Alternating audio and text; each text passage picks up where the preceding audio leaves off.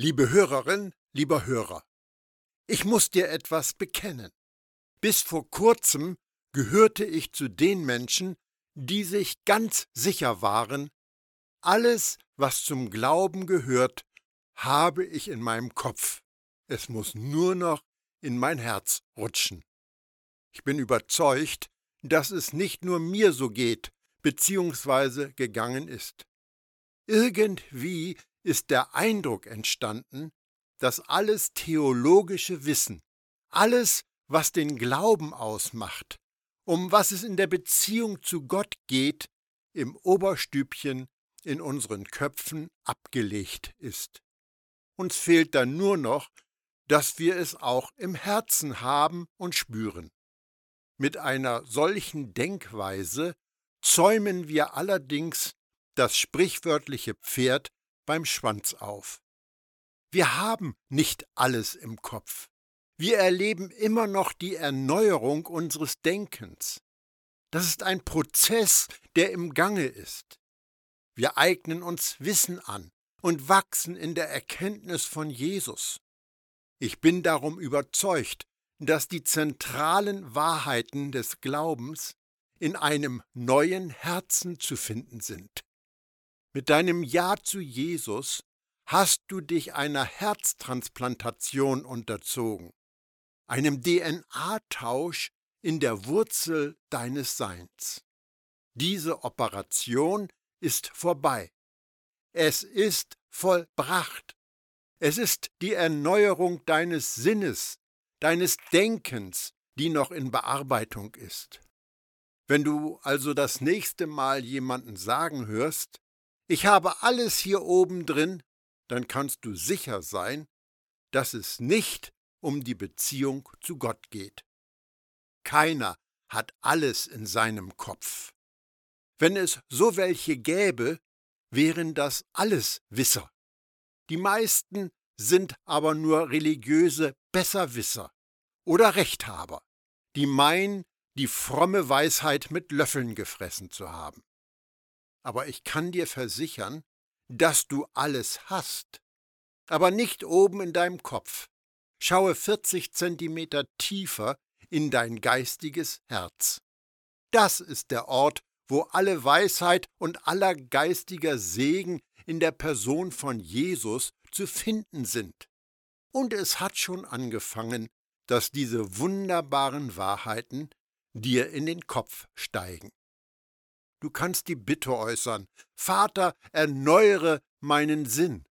Aber du kannst genauso sagen, zeige mir, was es meint, dass ich alles von dir zu jeder Zeit in meinem vollkommenen, selbst aus einem neuen Herzen besitze. Es scheint, als ob es in unserer Zeit einen Angriff auf die Herzen der Gläubigen gibt. Es sieht so aus, als ob der Feind viele Christen davon überzeugt hat, dass unsere Herzen hinterlistig böse sind. Wir denken sogar, dass wir fromm sind, wenn wir uns so sehen und das bekennen.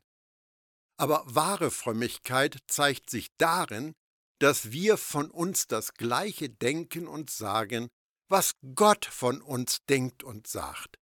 Nicht mehr, und vor allen Dingen nicht weniger.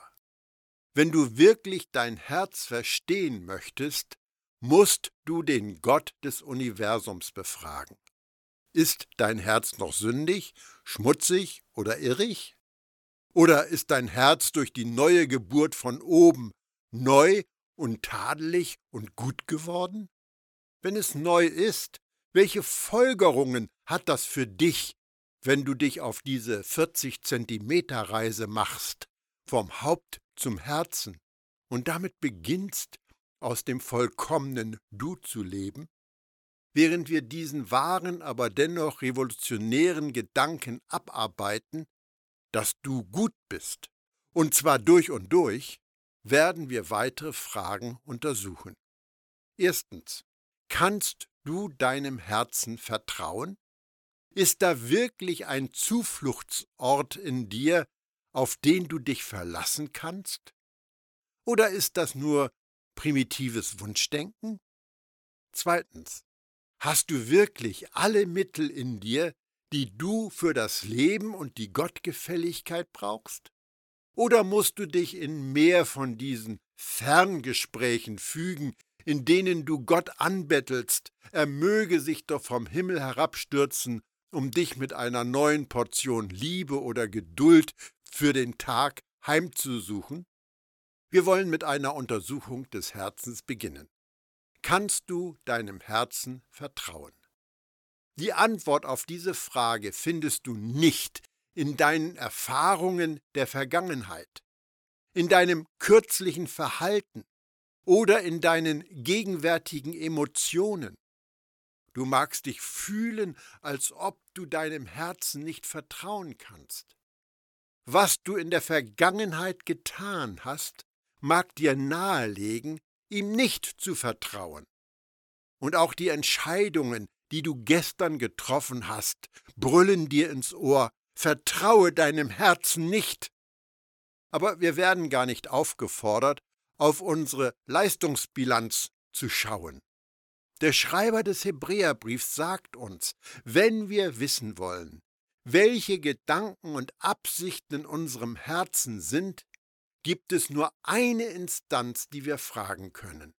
Den, der das Wort ist, das von Anfang an bei Gott war.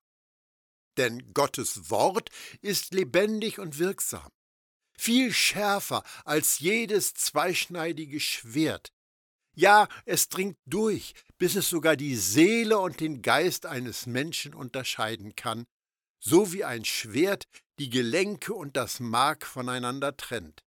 Ja, es beurteilt die Gedanken und Pläne des menschlichen Herzens. Hebräer 4, Vers 12. Wenn du wirklich wissen willst, was für ein Herz du hast, kann dir nur Gottes menschgewordenes Wort eine genaue Antwort geben. Es ist mein Wunsch und Gebet, dass Gott dir das Wesen und die Struktur deines geistigen Herzens offenbart. Stell dir mal vor, wie es wäre, wenn wir dich auf einem geistigen Operationstisch öffnen würden. Wie sähest du in deinem Inneren aus? Was würden wir in deinem Inneren zu sehen bekommen?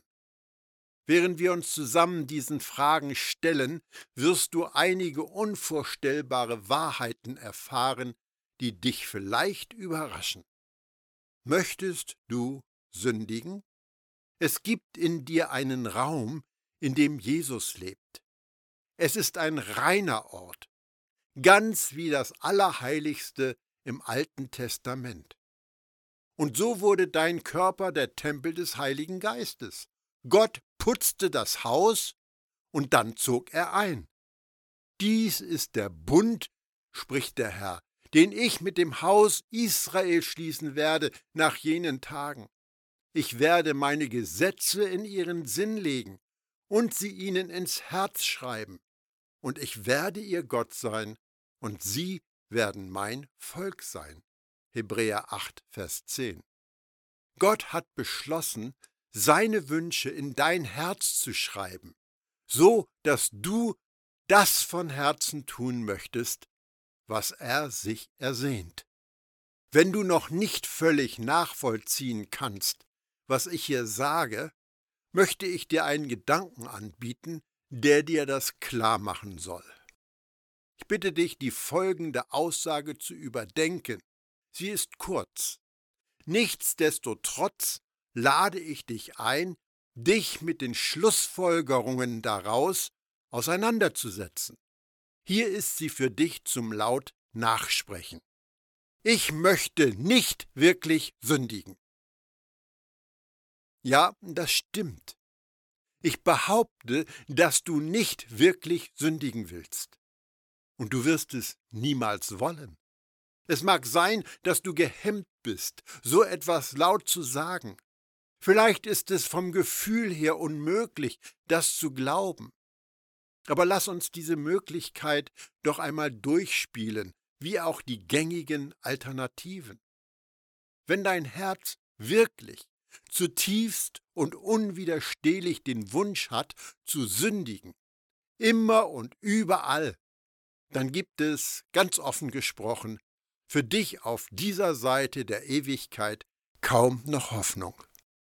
Es wird dir unmöglich sein, deinen Wünschen zuwider und im Widerspruch zu deinem wahren Selbst in den dir verbleibenden Jahren zu leben. Dann kannst du genauso nach dem Motto handeln, lasst uns essen und trinken und fünfe gerade sein, denn morgen sind wir tot. Du kannst ohnehin nicht durchgehend gegen dein eigenes Selbst sein. Keine Stadt, kein Haus, das mit sich selbst uneins ist, kann bestehen. Matthäus 12, Vers 25. Jedoch, wenn du dich einer Herztransplantation unterzogen hast, dann sind auch deine tiefen Wünsche gleicherweise verändert. Wenn der Kern deines geistigen Wesens herausgerissen und ausgetauscht worden ist, dann auch deine geistigen Vorlieben. Und das ist der Grund, dass Sünde dich niemals zufriedener macht. Hast du das schon bemerkt? Zunächst ist während einer Versuchung so eine Regung in dir, ein Kampf. Irgendetwas stimmt da nicht. Du fängst an, mit dir Argumente auszutauschen. Du bist noch nicht hundert Prozent bereit, diesen Gedanken weiter zu verfolgen. Du hast das Empfinden, als wenn du dich gegen irgendetwas wehrst. Wenn du schließlich der Versuchung unterliegst, wird dann dein Inneres von Frieden überflutet? Freust du dich über das, was du getan hast? Stellst du dir nicht vielmehr die Frage, wie konnte das passieren? Warum habe ich das getan? Das sagt übrigens eine ganze Menge über deine wahren Wünsche und Sehnsüchte aus. Trotzdem wird Sünde dich überrumpeln. Du wirst getäuscht, gelockt, gedrängt, verführt, gegen dein Selbst aus einem neuen Herzen zu handeln. Du möchtest aber nicht wirklich sündigen. Dein neues Herz ist daran nicht beteiligt. Unglücklicherweise ist das eine Botschaft, die in der traditionellen christlichen Welt nahezu ungehört verhallt. Die meisten Christen gehen von der Grundannahme aus, dass du sündigen willst, aber du solltest es nicht. Du möchtest, aber du solltest dagegen sein.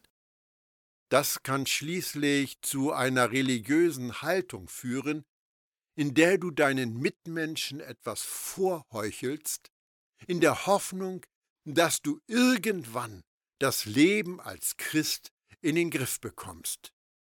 Die religiöse Denkweise lautet, du bist von Grund auf sündig, aber du sündigst besser nicht. Dein Herz ist böse, aber wehe, du tust irgendetwas Böses. Aber Gott fordert dich nicht auf, deinen Mitmenschen etwas vorzutäuschen, was du gar nicht bist. Jedes kleinste bisschen Anleitung, die wir im Neuen Testament finden, ist eine vollkommene Beschreibung deines inwendigen Menschen. Mit jeder Unterweisung sagt Gott ganz einfach, dies ist eine Möglichkeit, das tiefe, innige Sehnen zum Ausdruck zu bringen, das ich in dich hineingepflanzt habe. Das wird dich erfüllen und den Nöten derer, die um dich sind, aushelfen. Das Selbst aus einem neuen Herzen bedeutet neue Möglichkeiten. Du kannst wirklich aus deinen innersten Vorlieben und Wünschen heraus leben.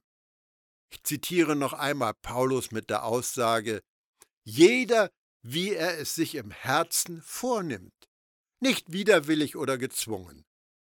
Denn einen fröhlichen Geber hat Gott lieb. 2. Korinther 9, Vers 7. Was sagt das über dein Herz? Es liegt nahe, dass die Absicht deines Herzens gut ist und völlig mit Gottes Willen übereinstimmt. Magst du das laut nachsprechen? Mein Herz stimmt mit Gottes Willen überein. Noch einmal Paulus. Das Ziel der Unterweisung ist Liebe aus reinem Herzen gutem Gewissen und ungeheucheltem Glauben. 1. Timotheus 1, Vers 5. Wie könnte so etwas jemals Wirklichkeit werden, wenn dein Herz nicht neu und rein wäre? Für Petrus ist das Ergebnis der Botschaft des Evangeliums der Gnade der verborgene Mensch des Herzens in dem unvergänglichen Schmuck eines sanften und stillen Geistes, der vor Gott sehr kostbar ist. 1. Petrus 3, Vers 4. Wie könntest du es leisten, einen solchen verborgenen Menschen des Herzens mit unvergänglichem Schmuck hervorzubringen, wenn dein Herz böse wäre? Du wärst dazu nicht in der Lage. Mit solchen biblischen Aussagen gibt dir Gott im Grunde genommen ein geistiges Zwölfkanal-Elektrokardiographieverfahren in die Hand. Er zeigt dir, wie du im Innern tickst. Stell dir vor, du hast den Wunsch, Gott offenbare mir den verborgenen Menschen meines Herzens, zeige mir, wer ich bin. Die gelesenen Verse sind die Antwort. Paulus schreibt an die Christen in Rom, die Hoffnung aber stellt uns nicht bloß. Ist doch die Liebe Gottes ausgegossen in unsere Herzen durch den Heiligen Geist, der uns gegeben wurde. Römer 5, Vers 5. Ist es vorstellbar, dass Gottes Liebe sich in einem bösen Herzen niederlässt? Die Christen in Ephesus bekommen von Paulus zu hören, durch den Glauben wohne Christus in euren Herzen, in der Liebe verwurzelt und auf sie gegründet. Epheser 3, Vers 17. Wohnt Jesus in einem von Sünde verschmutzten Ort? Die Christen in Galatien werden daran erinnert, weil ihr nun Kinder seid, hat Gott den Geist seines Sohnes gesandt in unsere Herzen, der da ruft, aber, lieber Vater. Galater 4, Vers 6 hat Gott den Geist seines Sohnes in die versifften Herzen von Gottlosen und Gottesleugnern gesandt? Nein, nein und nochmal nein. Jemand, der Gott aus seinem Leben ausschließt, mag in schlaflosen Phasen in der Nacht darüber nachsinnen, was er am nächsten Tag wieder Böses anstellen kann. Du dagegen suchst nach zuverlässigen Antworten, wie du die Sünde vermeiden kannst. Du bist anders. Petrus bringt es auf den Punkt. Ihr wisst, liebe Glaubensgeschwister, dass ihr in dieser Welt nur Ausländer und Fremde seid. 1. Petrus 2, Vers 11. Gott möchte, dass du das auch weißt. Denn der Geist Gottes selbst bestätigt uns tief im Herzen, dass wir Gottes Kinder sind. Römer 8, Vers 16. Gottes Geist macht uns in unserem Inneren bewusst, dass wir nun Teil seiner Familie sind. Und du passt tadellos dazu. Du kannst überzeugt bekennen, Vater, ich gehöre zu dir. Du hast mein Herz gewonnen. Nun gehört es dir. Ich bin Teil deiner Familie. Ich bin eingeladen, an deinem Tisch Platz zu nehmen. Dein Geist in mir offenbart meine wahre Identität. Noch etwas. Errettung ist nicht nur Vergebung und Himmel und neue Erde. Errettung bedeutet, dass du vom Kern deines Seins her anders bist. Gott hat etwas Tiefgreifendes mit dir gemacht. Du wirst deine ganze Lebenszeit und weit darüber hinaus damit verbringen, die Tiefen zu erforschen, was das alles für dich bedeutet. Gott sehnt sich danach, dich zu überzeugen. Er möchte, dass du die tieferen Wahrheiten des Evangeliums der Gnade verstehst. Er wird nicht damit aufhören, sie dir offenzulegen. Er hat sich dem verschrieben, dass du dein Neusein und deine Verbindung mit ihm 24 Stunden am Tag, sieben Tage die Woche erlebst und auslebst. Sein Herz und deines natürlich auch verlangt danach, dass du die Fülle dessen, wer du in ihm bist, und all die Schönheit, die geistig unter der Oberfläche brodelt, auskostest. Gott möchte, dass du dein Selbst aus einem neuen Herzen, dein vollkommenes Du erfasst und annimmst. Leben aus Gottes Gnade bedeutet Jesus plus nichts. 100% natürlich. Keine künstlichen Zusätze. Das sollte doch die Eigenart einer jeden gesunden Variante des Christentums ausmachen. Aber über die Jahrhunderte sind der ursprünglichen Botschaft des Evangeliums der Gnade Zusätze hinzugefügt worden, die einen unangenehmen Beigeschmack hinterlassen und sogar tödlich sein können. Selbst wenn die Errettung aus Gnade durch den Glauben gepredigt wird, versetzen es doch immer noch einige mit der Warnung, Gott könnte unsere Namen auslöschen, uns ausspeien aus seinem Mund oder uns zurufen, weicht von mir, wenn wir keine perfekte religiöse Leistung abliefern. Aber wir haben eine geistige Herztransplantation erlebt. Und damit kommt die befreiende Nachricht. Gott selbst hat gesagt, ich werde dich keineswegs aufgeben und niemals verlasse ich dich. Hebräer 13, Vers 5. Jesus hat versprochen, ich schenke ihnen das ewige Leben und sie werden niemals umkommen. Niemand wird sie mir entreißen, denn mein Vater hat sie mir gegeben. Und er ist mächtiger als alles andere, und niemand kann sie aus der Hand des Vaters reißen. Johannes 10, Verse 28 und 29. Jesus Nachfolger, die mit dem neuen Herzen, sind Menschen, die unseren Herrn Jesus Christus in unvergänglicher Treue lieben. Epheser 6, Vers 24. Und, und das muss man erstmal sacken und auf sich wirken lassen, so spektakulär ist die Nachricht. Gott hat uns zusammen mit ihm, mit Jesus, zum Leben auferweckt und uns zusammen mit ihm in den Himmelswelten auf den Ehrenplatz gesetzt. Diese Wirklichkeit erleben wir in der Verbindung mit dem Messias, mit Jesus. Epheser 2, Vers 6. Jesus war Gottes höchste Offenbarung. Als sich aber die Zeit erfüllt hatte, sandte Gott seinen Sohn, zur Welt gebracht von einer Frau und dem Gesetz unterstellt. Galater 4, Vers 4. Sein Tod am Kreuz war die Trennungslinie in der Geschichte der Menschheit. Und er besiegelte ein neues Abkommen zwischen Gott und Mensch, den Bund der Gnade. Hebräer 9, Vers 17. In dem Bund, den Gott mit den Menschen schloss, gibt es ein Bindeglied, einen Vermittler. Im Sprachgebrauch des Alten Testaments ist das der Priester. Es war aber niemals Gottes Absicht, dass Jesus als Nächster in der Reihe des levitischen Priestertums an der Reihe sein sollte. Der Schreiber des Briefs an die Hebräer sagt, es ist ja bekannt, dass unser Herr aus Juda hervorgegangen ist, und von Priestern aus diesem Stamm hat Mose nichts gesagt. Hebräer 7, Vers 14.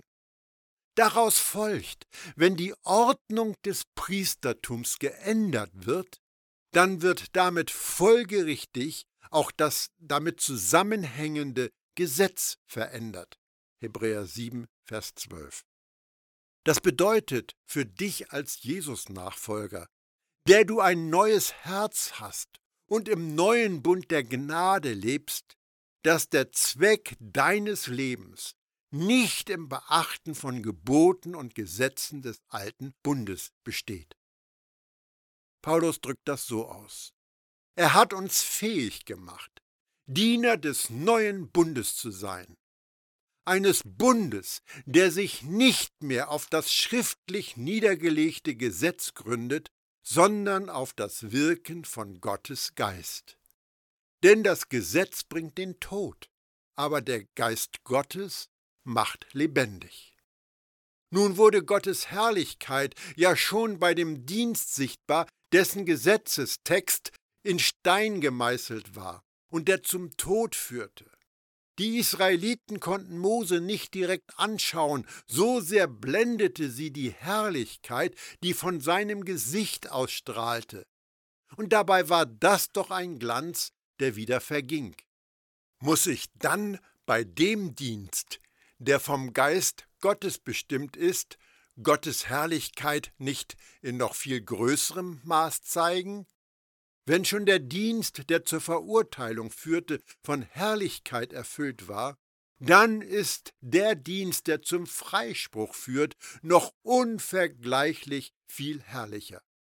Ja, verglichen damit ist die Herrlichkeit jener alten Ordnung gar keine Herrlichkeit gewesen. So überwältigend ist die Herrlichkeit der neuen Ordnung.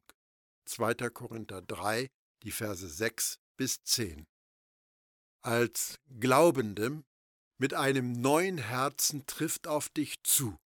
Ebenso seid auch ihr, meine Brüder und Schwestern, durch das Sterben Christi tot für das Gesetz, so dass ihr einem anderen gehört, dem, der von den Toten auferweckt wurde, damit wir Gott Frucht bringen.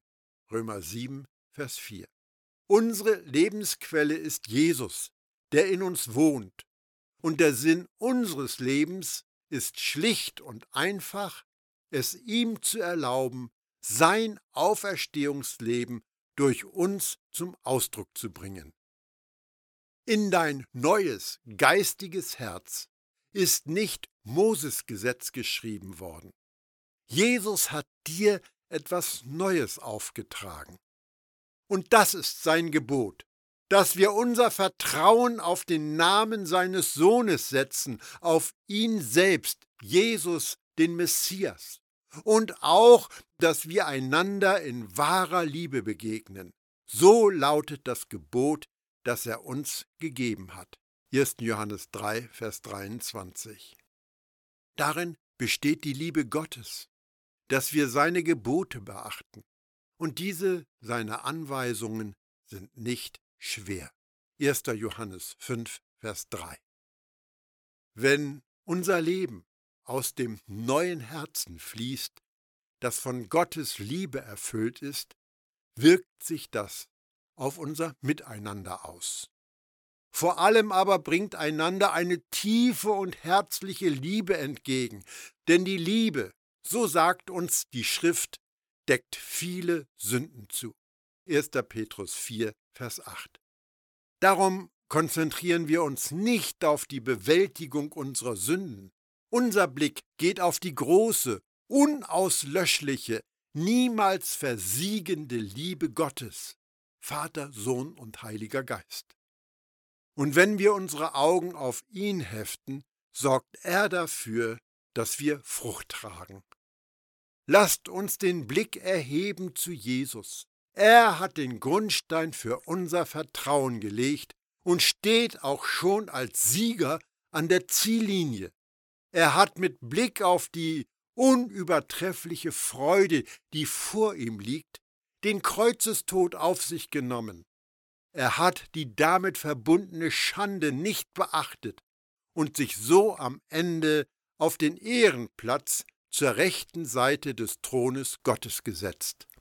Hebräer 12, Vers 2. Jesus sagt, und damit schließe ich, ich bin der Weinstock und ihr seid die Reben. Wenn jemand in mir bleibt und ich in ihm bleibe, trägt er reiche Frucht. Ohne mich könnt ihr nichts tun. Johannes 15, Vers 5.